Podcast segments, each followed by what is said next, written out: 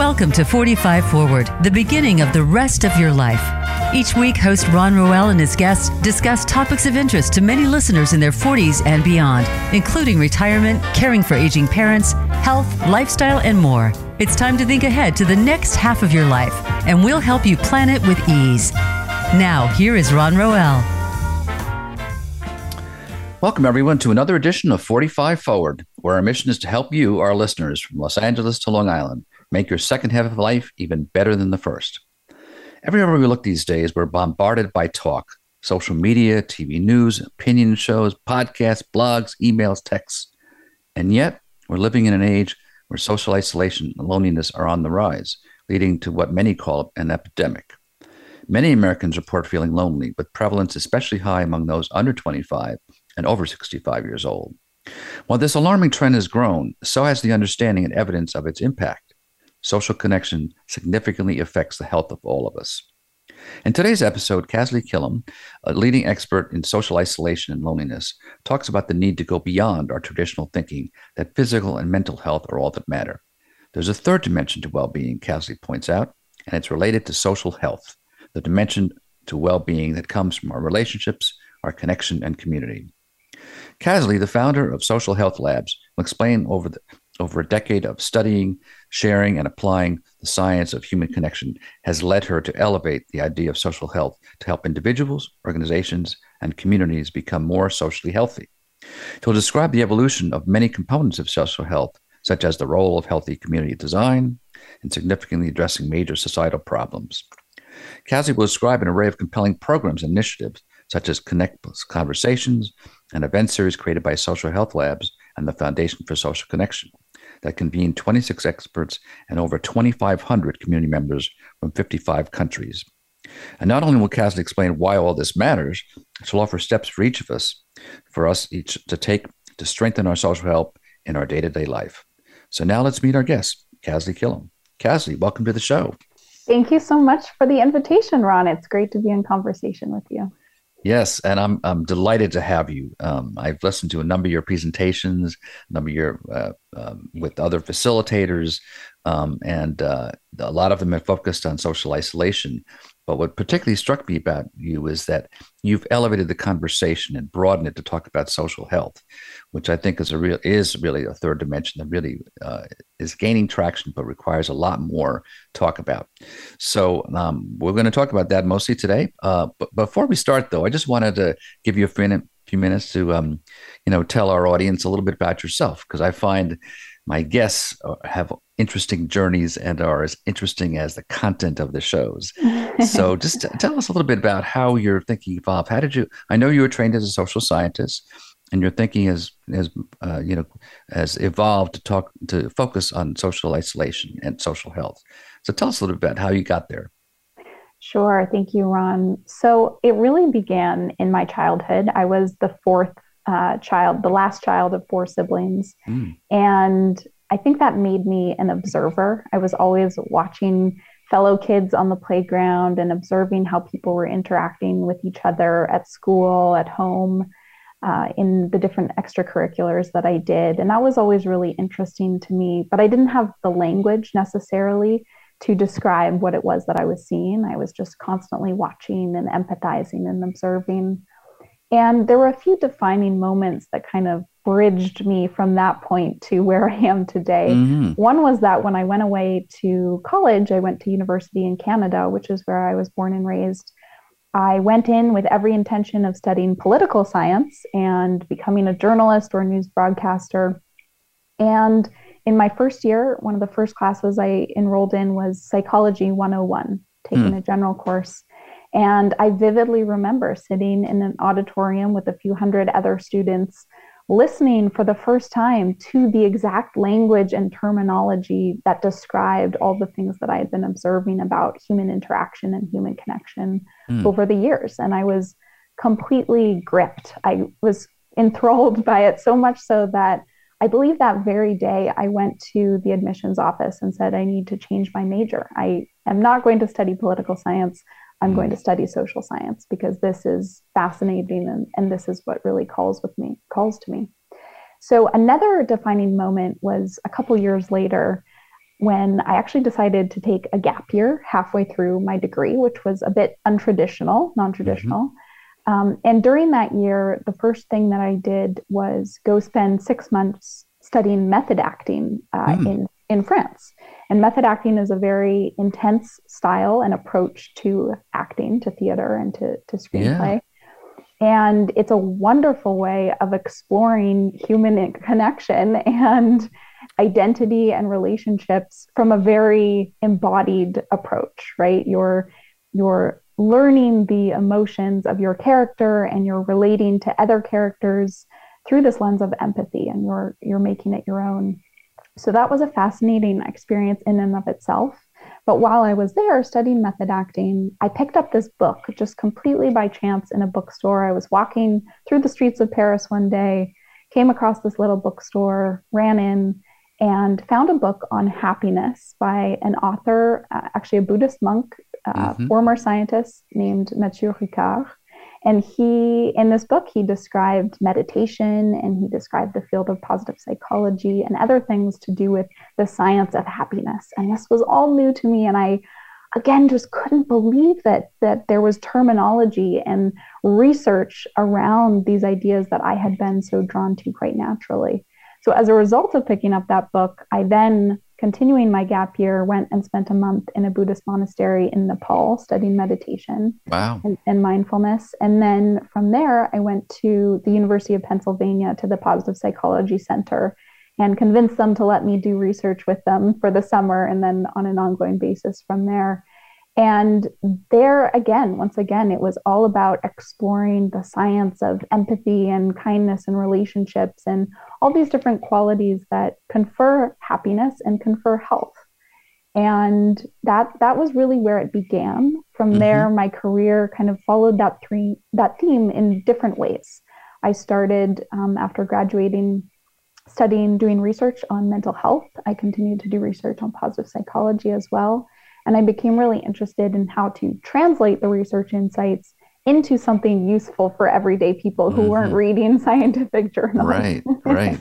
and so, uh, fresh out of college, I, I, developed an app and a campaign um, all, all about taking scientific research insights about human connection and relationships and translating them into engaging content and fun activities that people could try in their everyday lives to actually deepen their relationships and, yeah. and be happier and healthier through that. And and since then my career has has led me in all different ways, but it, it was around 2016 or 2017 when I started hearing a lot about social isolation and loneliness mm-hmm. in the news. I was seeing more research articles about it. I was seeing headlines. And I thought, well, that's really interesting because that's kind of the opposite of what I had started looking at, right? Mm-hmm. I had mm-hmm. looked at human connection and how we can deepen relationships. And here was this very real societal need around people feeling disconnected and, and not having the relationships that they wanted. And I was very, very intrigued in that.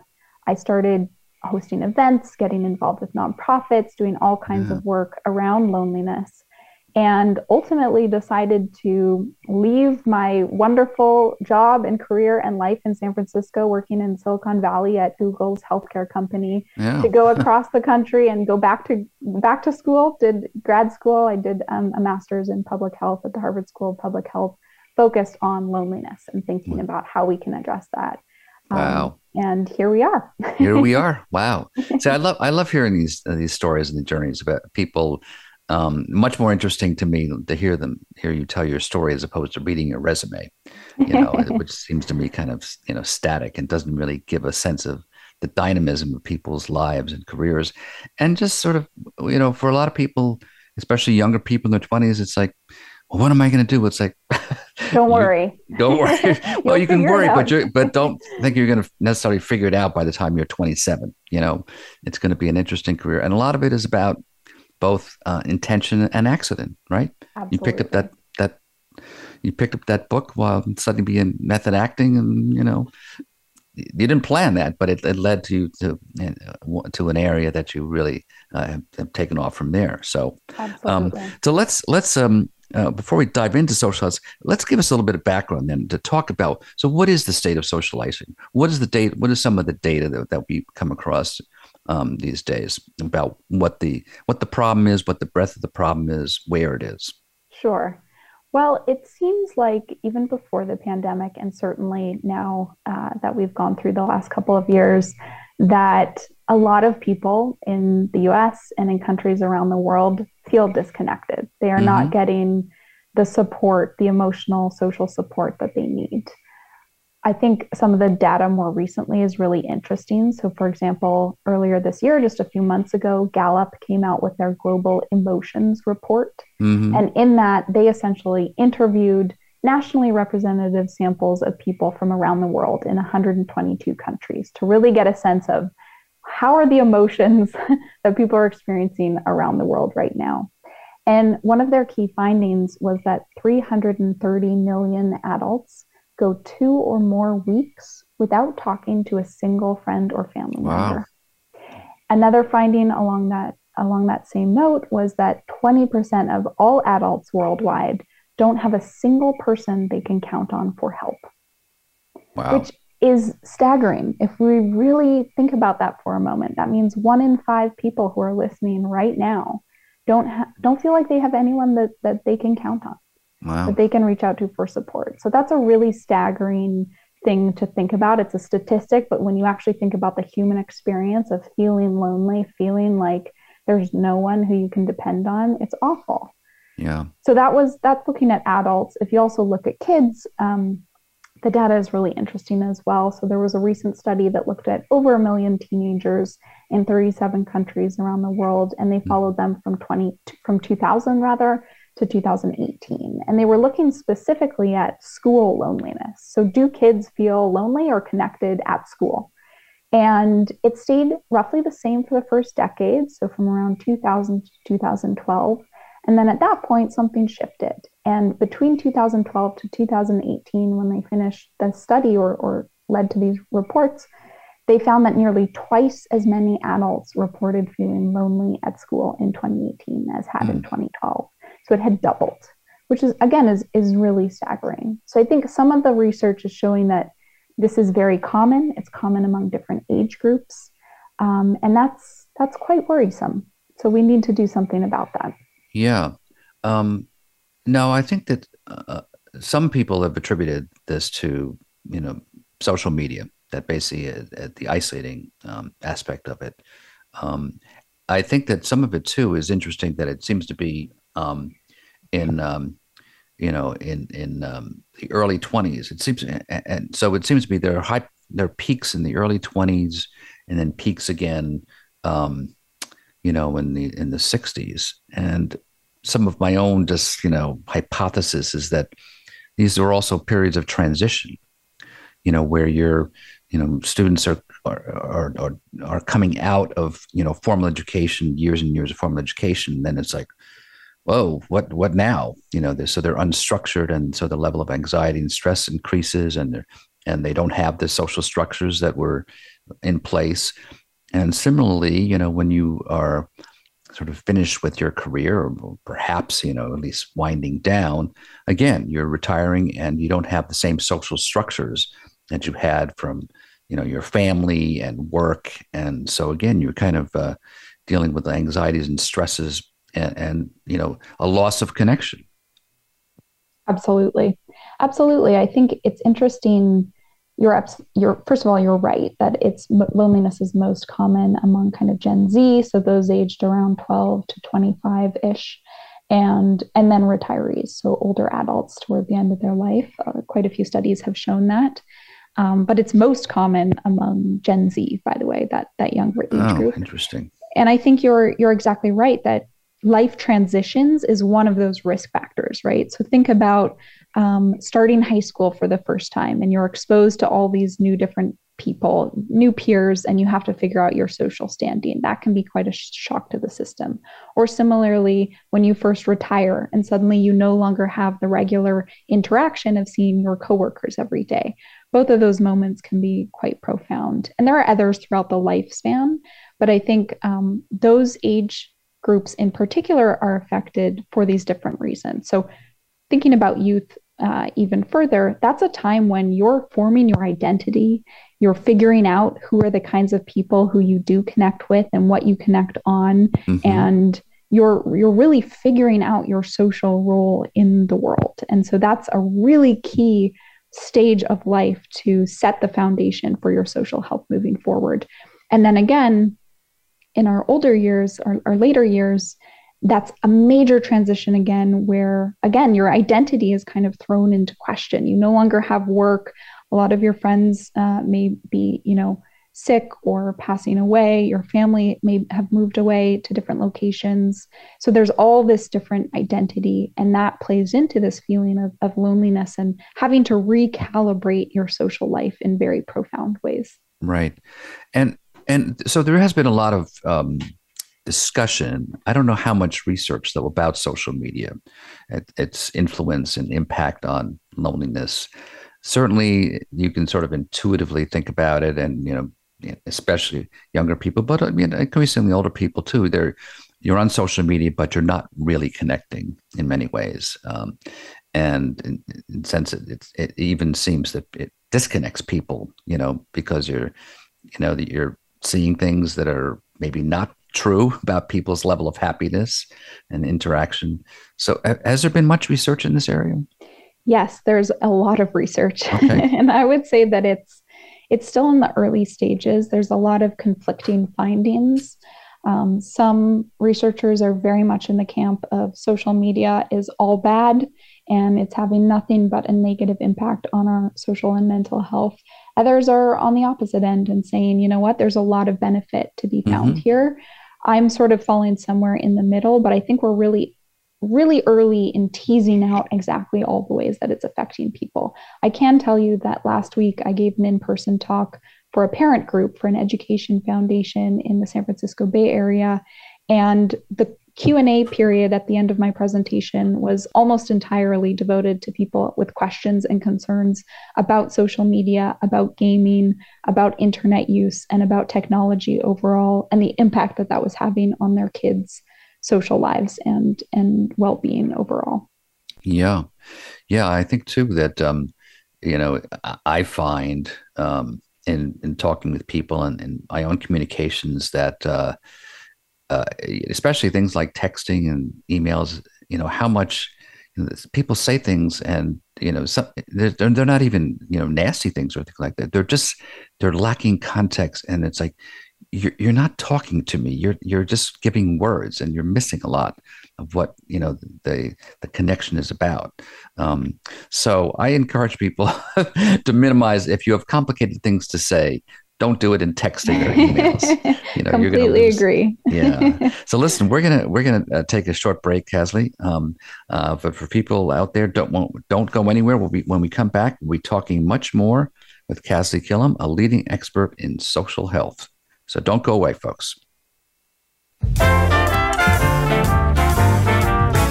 Become our friend on Facebook. Post your thoughts about our shows and network on our timeline. Visit facebook.com forward slash voice America. Voice America programs are now available on your favorite connected device, including Amazon, Alexa, and Google Home. Through streams with Apple Podcasts, TuneIn, and iHeartRadio, listening to your favorite show is as easy as saying the show name followed by the word podcast. Hey, Alexa, play Finding Your Frequency podcast. If that doesn't work, try adding on TuneIn or on iHeartRadio or on Apple Podcasts. Planning for college? Tune in to Getting In, a college coach conversation for tips, techniques, and insider perspectives. Hosted by Elizabeth Heaton, a former admissions officer at the University of Pennsylvania, and featuring her fellow admissions and college finance experts from Bright Horizons College Coach. The show shares what colleges are really looking for and how to highlight your hard won achievements for the best chance at success. New episodes air every Thursday at 4 p.m. Eastern Time, 1 p.m. Pacific Time on the Voice America Variety channel. The Internet's number one talk station. Number one talk station. VoiceAmerica.com.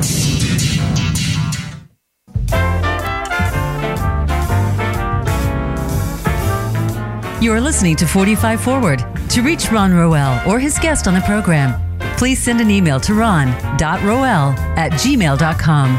That's ron.roel at gmail.com. Now back to 45 Forward. Welcome back, folks. We're talking with Kasley Killam, a leading expert in social health, what she calls the third and often overlooked area of health next to physical and mental health. Uh, now, before we continue, I wanted to mention that you can find out a lot more about Kasley by going to her websites, uh, kasleykillam.com, right? And Absolutely. So, socialhealthlabs.com, right?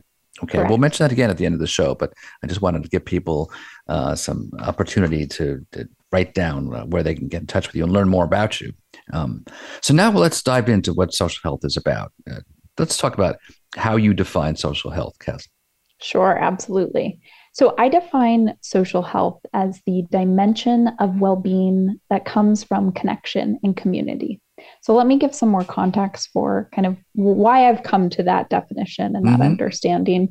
As I said earlier, I started my career um, partly at the University of Pennsylvania in the Positive Psychology Center, studying and being immersed in the world of positive psychology. That field essentially said, for those who aren't familiar, right now we understand mental illness really well. Why aren't we also studying mental wellness? We know what goes wrong with people and how to help them. Why aren't we also studying what goes right with people and how to promote more of that? So it was really kind of a reframing of the conversation in the mental health space to say that we can't just look at what goes wrong. We also need to have an asset focused lens looking at what we can strengthen in people. So Mhm. things like happiness and meaning and purpose and connection and so on. I think we really need to do a similar reframing in the overall conversation about social isolation and loneliness. Those are very focused on deficits. Mhm. And there's power in reframing to look at assets and to look at prevention and proactive approaches. It what that does is it opens up a new world of possibilities for how you can take action and what you can actually do. So currently right now we kind of think about physical health and mental health as the key pillars that make up our health overall, right? We think about exercising our bodies and eating nutritious foods. We think about going to therapy or practicing mindfulness, things like this, to take care of both of our physical and mental health. Well, whereas physical health is about our bodies and mental health is about our minds, social health is about our relationships. Mm-hmm. The reason it's so important to elevate this concept alongside physical and mental health is that decades of research at this point have shown that relationships are one of, if not the biggest influence on our physical health, on our Mhm. mental health, and on our longevity, right? There's Right. fascinating data showing that people who have closer social relationships have a 50% increased likelihood of survival. As a more as a predictor of mortality, relationships or the lack thereof are as impactful as things like smoking or obesity. And research shows that that relationship is causal. It's not just a correlation, it's actually causing these health outcomes long term. And then, aside from just living a long time, we know that relationships play a huge role in living well, right? So it's living long, but it's also Right. living well during those years. So, again, relationships and the lack thereof are associated with depression, with heart disease, with cognitive decline if you're lacking in them. And so, at this point, we understand, at least in the research, that relationships are absolutely essential to our health and well being. But we don't fully understand that as just general people out in the world. We're not taught that in school like we're taught about nutrition. We're not we're not embodying this and prioritizing it in the same way. And that's why I believe it's so important to frame it as social health to Mhm. really help drive home this point that social connection isn't just about your mental health, it's about so much more than that. And connection is a health habit just like exercise and just like sleep. This is truly the underappreciated third pillar of health and well being. And I'm really passionate about helping people understand this and, and think about it in this new way because I it has certainly impacted my life and, and has impacted the people of many the lives of many people that I've worked with to, to Yeah. reframe it in this way and, and start prioritizing social health. Yeah, I think that's a great explanation of it, and I think really important. Um, when I was in, in graduate school, uh, not far from you, at the University of Pennsylvania's Annenberg School for Communication, uh, one of my professors um, who was an anthropologist, uh, he talked about it. He had a, a phrase I liked, which was uh, "society is real," which is the notion that you know we're not just a bunch of you know human beings who just you know like like marbles just you know bounce off each other and, and, and you know accumulate as a society, but that inherent in our humanness is social connection as a species. That's what's important, and it's an integral part of who we are. So it's not just like, okay, I'll, I'll decide to talk to you now. That's part of what what keeps us healthy as a species. Absolutely, um, yeah. absolutely. It's core to our human nature to belong and to need to feel accepted and loved and share in experiences with other people. And if we lack that, it affects us emotionally, but it also affects our ability to survive and thrive as humans. So it's, yeah. it's truly vital. Yeah. I think some of this came out with the pandemic, uh, in which we were forced into isolation and it become, re- it, as, as you said before, this was an issue before the pandemic, loneliness and isolation, but it, it the pandemic shone a spotlight on it and showed that in fact, and I guess you sort of see this with any kind of you know disaster or crisis where people get isolated especially seniors, right? And this become a became a, a huge issue. Like, what do we do? People are how do how do people, you know, survive in these situations? So, you know, when you talked about sort of uh, prevention, you know, uh, how do how do we intervene to prevent this disconnection when disasters will come up? Absolutely, yeah. This is this is a topic that's become really important to me over mm-hmm. the last while. I wrote an article earlier this year for the American Society on Aging for their Generations journal, looking at the fact that research during the pandemic found that communities where there were stronger social ties, so people were more connected within a given place. Those communities had fewer cases of COVID 19 and fewer deaths due to COVID 19. Mm. So we were seeing a clear link between survival during right. the pandemic and whether or not you felt connected to your community. Similarly, just last week, actually, I had a letter to the editor published in the New York Times drawing on that same theme of the fact that community resilience is tied to our social connections. Because what's come out of Hurricane Ian, which just passed through Florida and has affected many people, one of the findings here was that there was a disproportionate number of deaths among older adults. Mm. And unfortunately, that has been true in just about every hurricane over the past 20 years. I mean, I was going through looking at headlines from many different hurricanes and seeing the same finding again and again. And I said, What is going on? Why are older adults disproportionately dying? And why aren't we doing something preventively to get ahead of this? This doesn't need to happen. And one of the common threads in all of those cases is isolation, right? Older adults are in their home alone, they don't have someone helping them. And that's the situation in which they pass away. So I think that for emergency preparedness and for community resilience, for future hurricanes, for future pandemics, for climate change, we need to be strengthening community connections and we need to be strengthening people's social health ahead of the time, right? Before we need it. Um, and that means investing in local connections. That means engaging people of all different ages to make sure that this is an intergenerational effort mm-hmm. where people feel right. connected and feel like they have someone they can reach out to for help in times of need. Yeah. Um, and that needs to be part of federal emergency pl- planning as well as at the local level.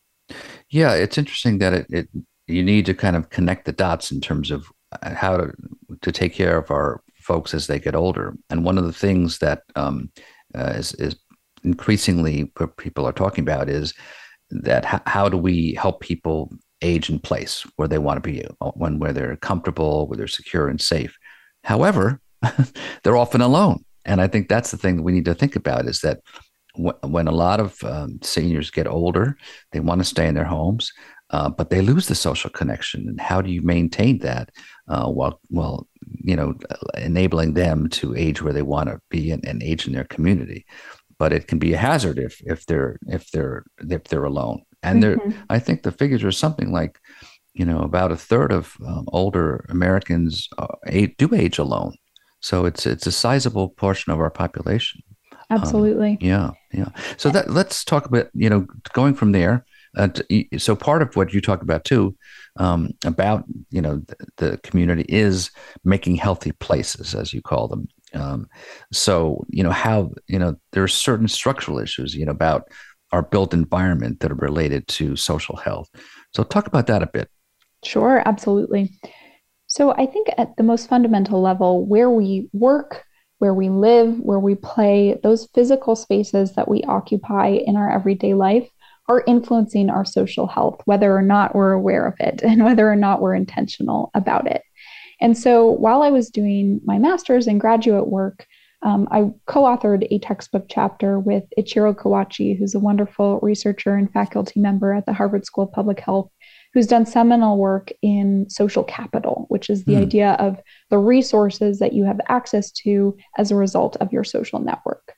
And so we wrote a textbook chapter about how the built environment, which is a fancy term for the physical places around us, mm-hmm. how that can affect our social relationships and therefore our social capital and our social health.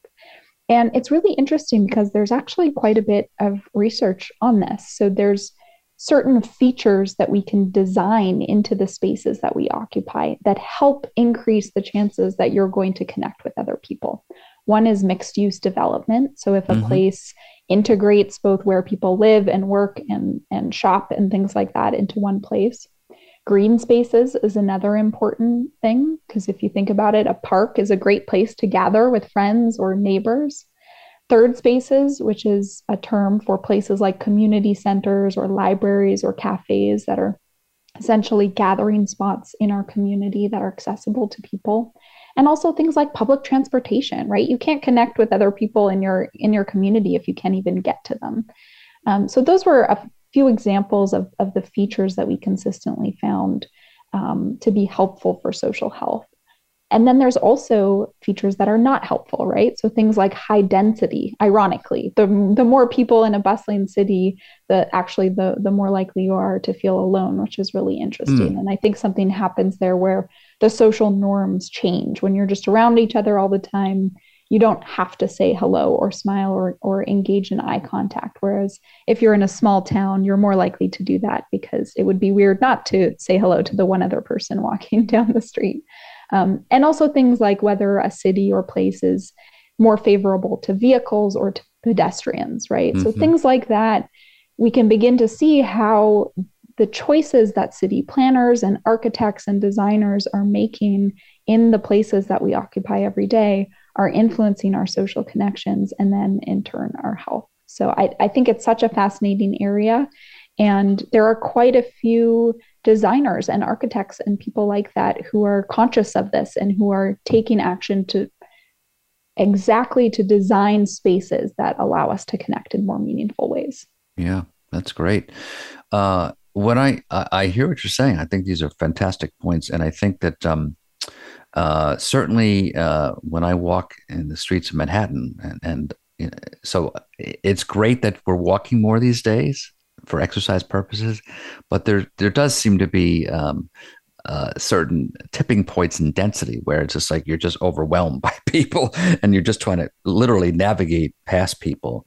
Um, so I think that there's um, there is something to what I just I guess in terms of uh, uh, they talk about transportation, uh, the notion of uh, traffic calming and I think that's true of pedestrian traffic. You know, you, we need to find ways to to calm down and slow down so that we can connect.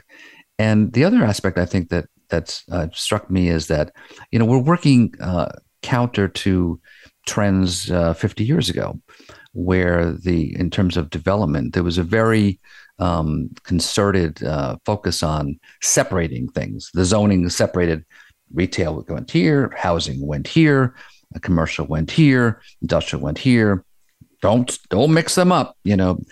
And I think that that's something that we've changed in terms of recognizing the, the sort of the ecological nature of a community. And it's what I sort of I call the the shift from a technological perspective of specialization to an ecological one, which really focuses on relationships and, and you know interrelationships between us and our environment and and that's been a so an interesting for me, uh, um, you know, byproduct of the green movement. you know. That's so interesting. I, I love that framing of, of from technological to ecological. And I think we're learning, right? As as a society, as as people, we're learning. And this is part of the process. We tested out separating all those all those places at first, and we've realized that maybe it doesn't it it has some of these unintended side effects. And so now we can iterate on that. And I think having kind of a mindset of curiosity and openness to experiment and learn from things like that and then take those learnings into the places we design in the future that's great and and we have to have that attitude because we're not going to get it right from the get-go and clearly we've made some mistakes because people are very lonely so. yeah yeah uh, you you hit the nail on the head you need to take some risks and like well we that's the way we always did it well okay and how well did it work? So I think it's it, it, takes a bit of a risk, but I think I think we're ready. Yeah. because I, I, think you know once there is the um, you reach a tipping point, um, and uh, sometimes uh, one of the things I, I talk about is well, people don't like change. Okay, so when do they change? And one of my rule of thumb is they change when the pain of not changing exceeds the fear mm. of change, mm-hmm. of taking that risk. And I think that the aspect of loneliness, I think, has reached this threat, this threshold now that we're saying, well, wait a minute, this is a serious problem, and I it's affecting so us in many ways. Yeah, yeah, and I think, you know, as, as horrible as it was, the pandemic has been an amazing forcing function for exactly mm-hmm. that. It's caused a reckoning where we do realize that our relationships matter and that we don't feel good when we're alone and separated from one another and forced to be apart. And so, if there's one good that can come from the horrific happenings of the past couple years, I think it's that. It's that a lot of people now are saying, okay, my friendships, my family, that needs to be a priority in my life because it matters for much more than just me feeling good on a day to day. It has a profound impact on my life. And so moving forward, I'm to, I'm to put that into practice. Yeah, I think you're exactly right. Um, so um, we, we, we're moving quickly here and we're coming up to another break. Uh, but I, I don't want people to um, to go anywhere because we have one more terrific segment coming up with Kasley Killam. Um, and uh, uh, she'll be talking more about social health, and we're going to be talking about um, some of the programs that she's involved with, some of the terrific events, and also what we can do on a day to day basis to uh, improve our social health individually for each of us. So, folks, uh, don't go away. When we come back, we'll be talking much more with Kasley Killam on social health.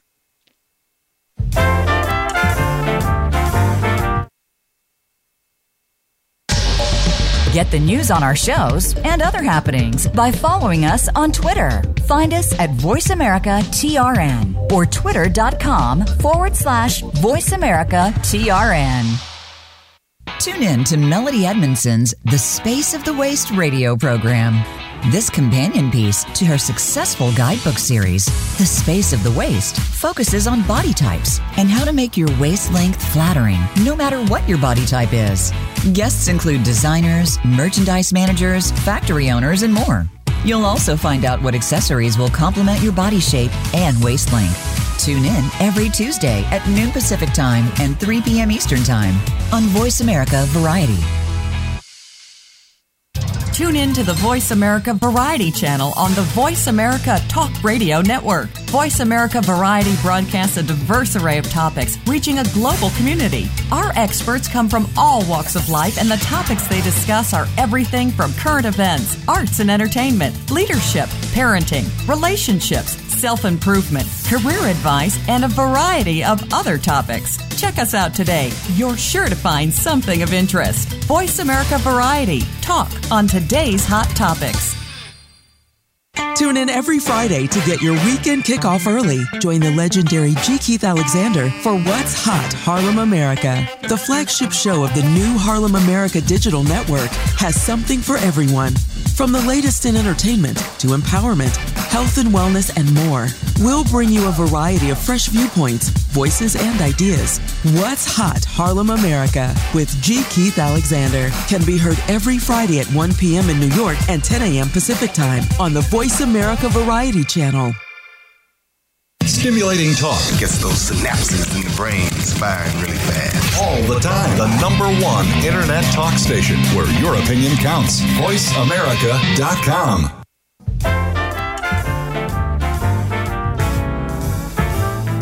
You are listening to 45 Forward. To reach Ron Roel or his guest on the program, please send an email to ron.roel at gmail.com.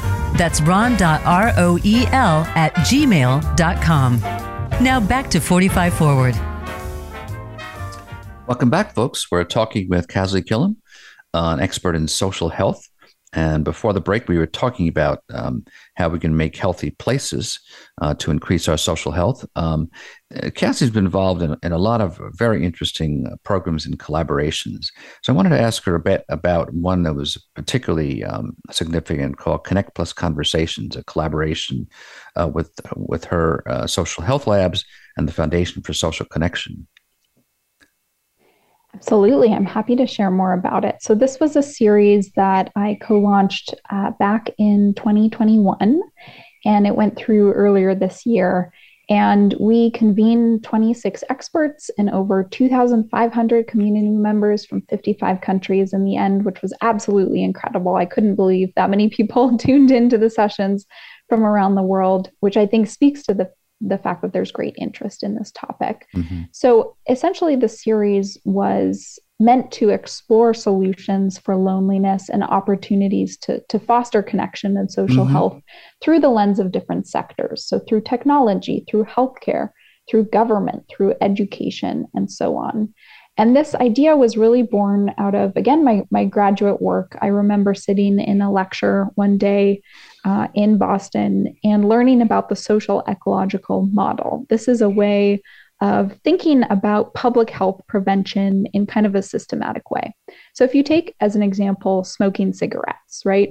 Public health professionals a long time ago had figured out that smoking was very bad for you but the public the general public didn't yet know that. And so there's kind of a systematic way of thinking about how to let the public know that this is bad for them and change their behavior so that they stop smoking so much. Right. There's all the way from the policy level at the very top by you know taxing cigarette purchases and making it illegal to smoke indoors all the way down through communities through institutions through our interpersonal relationships all the way down to the individual level. So, an example of the individual level would be education, right? Doing a campaign to inform people about how detrimental smoking is for their health. And so, by taking action at all those different levels and pulling all those different levers, they significantly changed the landscape of smoking cigarettes in the mm-hmm. United States and right. other countries. Mm-hmm. And we were able to really prevent that behavior and, and therefore prevent a lot of illness and a lot of deaths. So I remember sitting in lecture during my graduate studies and thinking about how we could apply that same model to the question of loneliness and to, mm-hmm. to the issue of loneliness and think about all the different levels and ways that we can intervene to help people understand the harm of, of feeling disconnected and also the benefits of feeling connected and, and nurturing their relationships. And so what that led me to was was thinking about all these different sectors, you know, in government, in education, in our individual lives as family members, as friends, as neighbors, what are all the different opportunities for us to take action and make social health a priority? So that was kind of the guiding principle behind this series. Um, and as a result, we we published a report called "Creating the Conditions for Social Well-being," where we summarized the different recommendations. We summarized a lot of the ideas that came out of those conversations and also linked to many different resources. So if someone has a particular interest in one of those sectors, they could dive in a lot more deeply. So we published that earlier this year. It's available for free um, for download on our website at socialhealthlabs.com. Right. That's what I recall that. So people, if they go to socialhealthlabs.com, you can click and get a copy of the report. Yeah. Exactly. Great. Great. Yes. So there are lots of bigger things we can do. So what about some of the smaller things we can do? Because that's something that that you've been involved with. That, that I suppose you call it the micro level, but things that can be done at a neighborhood level, or just we as individuals can do to increase our the strength of our social health. Yeah, well, the good news is there's so much you can do mm. as as an individual, and I think one thing about thinking about this through the lens of social health is that it's very empowering. There's a lot that mm-hmm. we can do. Just like you can exercise and eat healthy foods to take care of your physical health, there's a lot that you can do to take care of your social health. The first step that I would recommend to people is to actually prioritize it, right? Mm-hmm. I think oftentimes the first thing to go when we get busy or when you know life takes over is con- connection right? It's time with family it's time with friends. That's often the first thing on the chopping block. We prioritize work um, and you know taxes and all the different responsibilities that we have to to do. Um, so first step is is really being intentional about making social health a priority in your life a second suggestion that I would make for folks um, is taking really small steps because it doesn't have to be a dramatic lifestyle change to be more socially healthy. It can actually be quite simple. So, one example is from a study that was published last year. Um, where researchers did an experiment with users on the platform Nextdoor, which is an app for kind of neighborhood um, connection they invited users in a few different countries to do simple acts of kindness for their neighbors over a four week period. You know, so things like saying hello, striking up conversation, maybe bringing someone groceries, maybe participating in a neighborhood cleanup, things like that to kind of be more engaged with neighbors. They found that at the start of the study, one in 10 participants felt lonely. And at the end of that study, four weeks later, one in 20 did. So they wow. saw a significant decrease in, in people's experience of loneliness. They felt more connected to their communities. And those were relatively simple things that you could do, you know, once a week, just to be a little more friendly and a little more participatory in your neighborhood.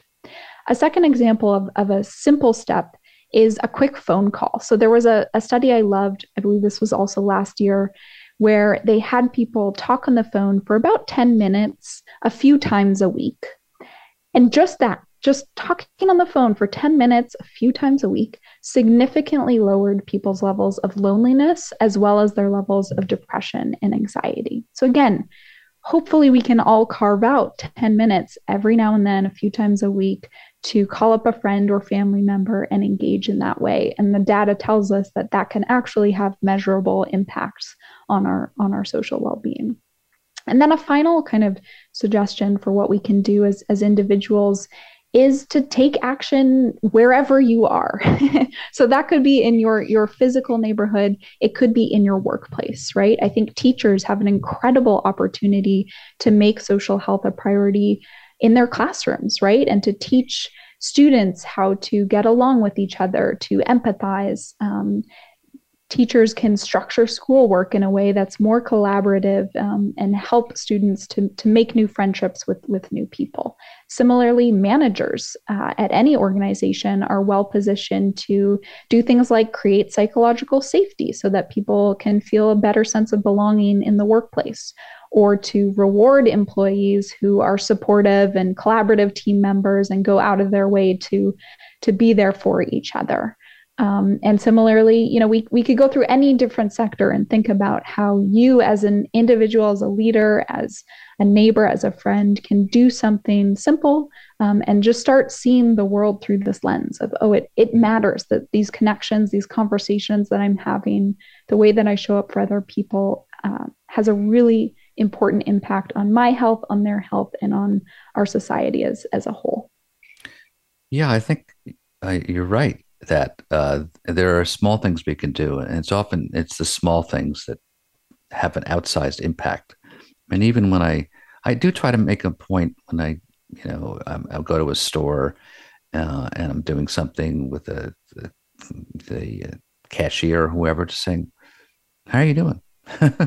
How's it going today?" Um, uh, just something that's that says you know more than how much does this cost you know? Yeah. Um, and i think that that's it is uh, i think you you've got um, um, you know um, a very good uh, handle on this. Uh, and so um, we're gonna have to leave it there unfortunately though. Oh, i know. It's, it's gone fast and i appreciate it. I just wanted to uh, let people know um, one more time if they want to reach you uh, how do they get in touch with you Sure thing. So the best way is to go to my website, kasleykillam.com. That's K A S L E Y K I L L A M at gmail dot or at um, no, not my Gmail, at dot com. That's my website. Um, and uh, yeah, that's that's the best way. There, you can sign up for my newsletter. You can get in touch with me, email me directly. Um, you can follow me on social media, and you can read more of my articles, learn about the work that I'm doing. So that, yeah, that's the best way. Yeah, you've mm-hmm. got a. Um, I've signed up for your newsletter. It's a terrific newsletter, so I Thank encourage you. people to sign up. uh, and so, folks, uh, once again. Uh, be sure to join me next Monday, 12 noon Pacific, 3 p.m. Eastern Time, when I'll be talking with Mary Pipher, clinical psychologist and best-selling author of 11 books, including Reviving Ophelia, Women Rowing North, uh, and uh, her latest uh, Life in Light, Meditations on Impermanence. Uh, so uh, until then, folks, keep moving forward. 45 forward.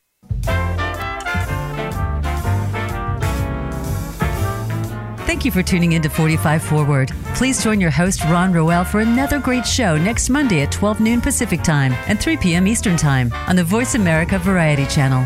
We wish you a great week.